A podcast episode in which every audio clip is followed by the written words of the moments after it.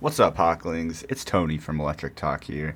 We have a very, very special episode for you today. A few weekends ago, my co host Sean traveled out to New York to Electric Zoo Festival, and he got to sit down with the myth, the legend, the melodic dubstep king himself, Ace Aura. If you don't know who Ace Aura is, he has been rising the ranks of the melodic rhythm and melodic dubstep uh, field. He's released with records such as Disciple. Uh, he's good friends with our friend Chime. He is just an overall talented producer that is coming up and should be checked out. So, we're to pass it on over to Sean at Electric Zoo and travel back to the past with our man Ace Aura. What's up, Hawklings? We're here at Electric Zoo live, and uh, got a very special guest today. We've got one of Melodic Rhythm's up and coming artists, I would say. We got Ace here. Hello, what's up? Um, how you been? How was how was your set, first of all? It was really good. Um, I didn't really know what to expect, seeing as this was like my first big festival I was playing, but I really enjoyed like just the crowd's energy and like it was crazy how many people came to see my set. Like I didn't really expect that, so it was definitely a blessing. It was so much fun. Yeah, and you got your set moved like through two times today. Yeah, I mean it kind of worked out. I mean, um, just due to like flight complications and stuff, sets got moved around. I happened to be here on time this time, as opposed to what happened at Forbidden Kingdom. And uh, yeah, I got to play. Originally, I was supposed to play at one. Set got moved to 2:45, so it was a little bit better of a set time, and it, it definitely worked out. I'm glad the way it uh, turned out. Yeah, I mean, I'm gonna ask about your set at Forbidden Kingdom before, but dude, that crowd at your set just today was pretty pretty insane. Yeah, it was intense. Like I love the energy that festivals have as far as just like a big group of people all together. Like small shows are fun too because it feels more intimate, but like there's nothing like that compares to like a huge group of people all together just like having fun. So. Oh yeah. Um, so let me ask about Forbidden Kingdom because I know you had a flight delay, and then you went back to back with Vandals. Can you tell me a little about that? Like how that like worked? Yeah, it was really interesting. It was a very interesting day. So I got to the airport early in the morning after playing a show the night before to catch a flight and get on the plane. They're like, "Hey, we're not going to leave for another hour after a scheduled time because of weather."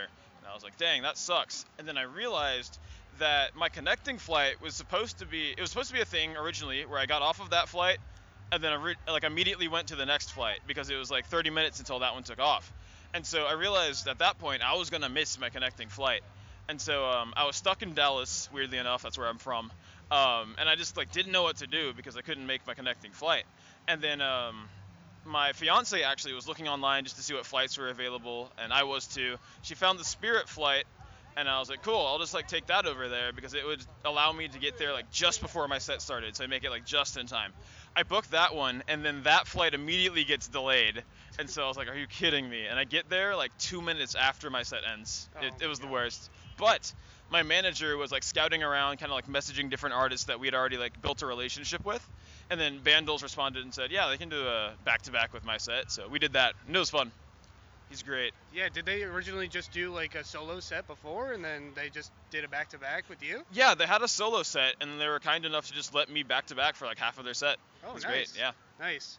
All right. Well, that's pretty cool. I mean, speaking of back to backs, you have a couple of friends that you know you you brought up one of your friends today, um, and obviously you promoted some of your songs a lot. Um, you have like two versions of one song apparently with uh, oh, Millennial Trash, right? Or That one, uh, I have two versions of Noddin. Yeah, there's No, Noddin, and yeah, there's what was- 2. Yeah. yeah, in two. That Yeah. one's fire, by the way. Yeah, Millennial Trash is great. He's been a close friend of mine for a long time in the scene. He actually brought me to my first show, so like, um, he's just been like a really great friend to me and kind of like helped me like navigate the scene and like playing shows and going to shows and all that stuff. So, James, you're awesome. it's a great name, by the way, James. If you're listening to this, um, you have a bunch of collabs with him. Um, who was that that you brought up today again? Skybreak. Yeah, I brought up Skybreak on stage. I was playing a few of his tracks, and uh, he's the one kind of housing me for this weekend because he lives in the area. So I brought him up on stage, played one of his tracks, and uh, yeah, he's a good friend of mine as well. Nice. All right. Um, speaking of collabs, that Wooli collab, we heard that today. You can't. I don't know if you can speak much on it, but what can you say about it? Yeah, it's something we've been working on now for a few months at this point. We've kind of like just put it aside, not really finished it, but I'll have to hit him up and be like, hey, let's finish this song. So, yeah, I really like that one. It's fun. Yeah, and obviously you have your collab with Subtronics. Um, you have Crankdat, Tynan. Tynan played here yesterday. Oh, nice. Yeah, okay. you just played a bunch of edits and played your song as well. But uh, yeah, and you have future collabs with Pixel Terror, Luca Lush. Yes, yeah, I got a lot of stuff lined up. I don't know how you knew about those, Oh, but I- yes. uh, scouring social media today. Yeah. I was like, oh, let's look, let's look at, um, you know, just history lessons. Yeah, I've got one with Pixel Terror, one with Luca Lush. I've been working on one with Wooli. You already said that. Um, a few more that I can't mention don't, yet. don't mention anything else. Yeah. I don't want to spoil anything for anybody else. yeah, yeah, but I've been working on plenty of stuff for sure. Yeah. Um, so I want to talk about touring because last year we were like in the middle of the panda, like in the middle middle of the Panty D, as everybody would call it. Um, and you you were doing um, the drive-in shows with Riot 10 and Subtronics. Um, tell me about that and how you feel like going into this year with you know playing big crowds like in person. Yeah, it's a big difference, and I really prefer like the in-person energy versus drive-ins. Like, it was great to have drive-ins as a way to do shows during the pandemic when we weren't really able to meet in large groups at a time. Um, but it's just not really the same because like people in cars sometimes it was just radio, so like the sound was not the same. Um, everyone was sectioned off, so you don't really get that energy of people just being together in one group. And so I'm glad that we're able to do this again, where we can like just get up in one big group and have fun. Yeah. No, we're, well, we're still in it, but like, we, we never know when we're going to get out. Yeah. We'll see. Yeah, we'll, feel see. But before that, like, you were still building up your name as Ace Aura. Yeah, for sure. It was really weird how the timing of things worked out with that. Like, um, before the pandemic, I was about to go on tour with Oolacile and Ominous, actually. And then, of course, because of the pandemic, that all got destroyed and that didn't happen. So I was really sad. But then, um, a couple months later, um, United Talent Agency, uh, Jake Bernstein, my booking agent, reached out to my manager and was like, "Hey, we found Ace Aura's music. We really like it. Could we get on a call to discuss like booking?" And I was like, "Wow, that's really cool." So they did that. Then we got it all set up, and now I've been playing shows and stuff. Yeah. Yeah. And soon you're playing Lost Lands. How do you feel about that? It's a big deal. That is still surreal to me. Like I've never been to a Lost Lands. Like um, I haven't either, so. yeah, this will be my first time going and playing, but like it's been a goal of mine for a really long time. Like I remember in um like just years past like wanting to be on that like list of people that like you vote for for the Lost Lands lineup and then happened this year and then I got booked for it. So Yeah, that, Yeah. that is great, and I'm, I'm proud of you for that. Thank and you. obviously, a lot of other uh, small artists are on there as well. You know, Excision's been building up since he released Subsidia oh yeah. last year, and like he's been building up small artists, and then you know, every like you see, I've seen like a lot of small artists from here, New York, get on here. I know Revlo from here is on uh, Lost Lands. Jeanie, uh, she built her name up so like well in the past year. Yeah. Um, but yeah, like that's big deal for you and big deal for a lot of others. yeah, I'm super excited about it. Like, it's weird being like on these shows and like meeting artists that I've like looked up to for so long. It just doesn't feel real sometimes. But I'm super like grateful for the opportunity and glad I get to do it. And it just happened so quick. You were like, it, Yeah. it rose. Like you rose last year, and then when like all these lineups came out, I saw your name on Forbidden Kingdom, Electric Zoo, uh, Lost Lands, other lineups. It just, it just shot up. Yeah, I mean it was just like really quick too. It's very uh, coincidental that it lined up with my ending school as well. I was uh, studying computer science at the University of Texas at Dallas up until December is when I graduated, and so it lined up perfectly. Where like right as I graduated was the time like I was able to do music full time as a career, and I didn't have to like get a job in computer science. So yeah, that worked out really well. Lucky you, yeah. If you get to do what you love for life, you're set. Absolutely, yeah. And if you like, someone said to me, if you love what you do, you don't have to work a day in your life. Yeah, I mean that is mostly true. Um, it, it's interesting because uh, doing music as a career feels very different than doing music as a hobby. Um, it feels like there's more pressure sometimes, which makes it a little bit harder to make music that I feel satisfied with and kind of like find enjoyment in making music.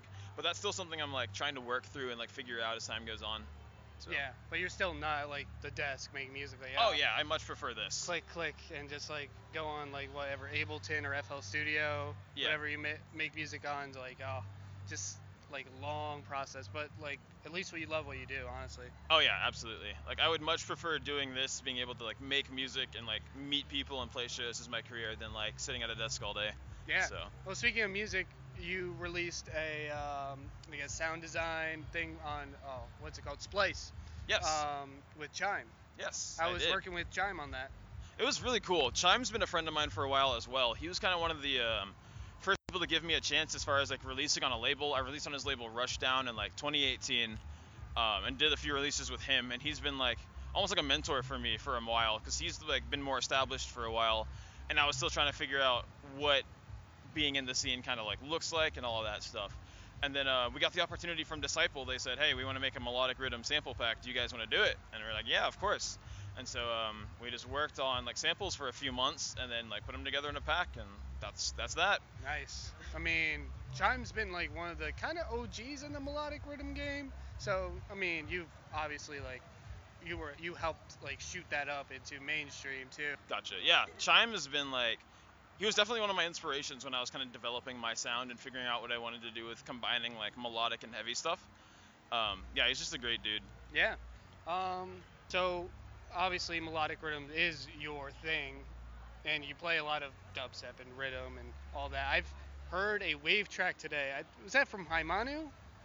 Probably. Yeah, I played a few of his tracks. I play some of Dead Crow's tracks as well. I Oh, like to yeah. play a lot of hard wave in my sets. It adds a little bit of variation, and I just like love the style of it. So. Yeah, hard wave's like a big future thing, and obviously it's like the Cyberpunk 2099 or some kind of stuff like that. Yeah. For sure. Like I like having those kind of different elements to my set. Like if it's all dubstep, even if it's all like melodic stuff, it, I feel like it gets kind of tiring. Um, but having that like hard wave stuff sprinkled in there kind of creates a sense of just like variation throughout, and kind of like complements everything else well. Like um, in order for the high energy moments to feel high energy, you have to have like lower, more chill moments too. So Yeah. yeah, I think it works well. Um, and obviously, you're coming off the release of your Gem World EP. It's a big deal for you. It is on Never Say Die. Yes, correct. Yeah. Tell me about that. Yeah, working with Never Say Die was really cool. That's been a goal of mine for a while as well. Just um, seeing artists like Zomboy and uh, Must Die come up there. I always wanted to like release there. And then we got the opportunity to do so very recently with Gem World. Um, I think my manager reached out and saw if they were interested in any of my work in progresses and stuff. And then they're like, yeah, we definitely want an EP. So I kind of like finished some of those tracks that we sent them, and then that's what uh, Gem World was. Yeah, nice. So I'm just gonna do a couple of kind of quick fire ones, and Oh, then boy. we'll end it out.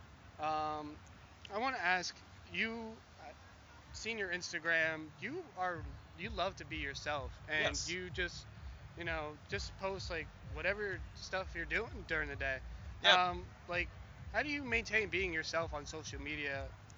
Just I mean, just around like everything, because I know I've heard you don't like social media that much. Yeah, it's interesting. I use social media kind of because it's a good way to connect with fans and like keep people in the loop with what you're doing if they want to like keep up with it. Um, I think as far as being myself, it's just something that mostly just happens naturally. Like, um, at least not in the past like five years. I haven't really felt like I had to be someone that I wasn't. Um, I just like to showcase different parts of myself and like put that on social media, like things like working out. Um, I'm not as consistent as I'd like to be with that, but I'll post about it sometimes. Uh, he doesn't do leg day. yeah, I do leg day. That's why my legs are sore today. Actually, it's bad. Um, Christianity, like I'm a Christian, that's a really big part of my brand, and I like try to keep that as like a, a thing that I like put out there and like make known to the world. Um, that kind of stuff. And so I like to put my fiance on there as well because she's amazing and beautiful, and I like to show her off. So yeah, Congratulations, by the way, on the Thank you. uh, proposal. I saw that the other day. I appreciate it. Yeah, Yeah. we got engaged on the day that I played the Red Rocks show with Subtronics. So Denver is always a great place to uh, propose to someone, or Colorado, just in general. Oh yeah, it was really beautiful. Like that was only my second or third time in Colorado, but um, I was there with a few friends and they helped me put together like going up in the mountains and then proposing. It was really cool. Nice. So we're out here in New York. We're at Electric Zoo. Um, have you been around New York so far today, or have you been around New York uh, this weekend? Not much. So uh, where I'm staying right now is in New Jersey with a friend, and um, so we went to I think a hibachi place yesterday for the first time. I had never been before. It was really fun. Um, but I, I don't really have a lot of time to like explore. I'm kind of leaving tomorrow morning, and so um, Electric Zoo is kind of the thing that I just like came here for. I've been to New York one other time. That was in my junior year of high school, Uh, I was in the marching band program at uh, my school, and we did a band trip down to New York, and it was really cool. Nice. Well, if you go anywhere for pizza, best pizza in Brooklyn. Well, you're playing after show tonight. It is Yeah. kind of close by, but we'll save that for later. I have a few more questions on this lightning round. Okay. Um, I have to ask this crazy frog uh, edit. to, like, it is the funniest thing I've ever. Like, Crazy Frog is just like a meme itself, Of course. and like it's just you could use it anywhere. Electric Hawk obviously uses it all the time, but that edit that edit actually sounds really good. Thank you so much. Yeah, I was like at a friend's place when I made that because I was like kind of in a moment where I had like a bad writer's block and I was like, I don't know what to make. I don't feel satisfied with anything I am making. And I was like, you know what? I'm just gonna like remix something that's really fun and stupid just to do it. And so I like I think my sister reminded me of like Crazy Frog a couple days before, and I was like, I'm just gonna make an edit of like Crazy Frog's Axel F cover, and then I did. So I like to play it at all my sets. It's a fun one.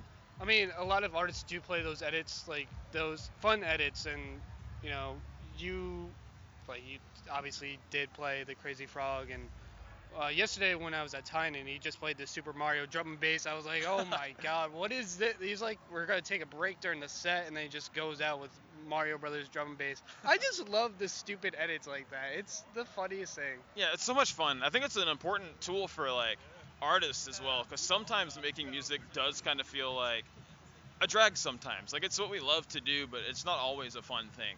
And so like doing things to make it fun, like remixing really stupid songs just for the fun of it, is like it's important. And I think it's fun.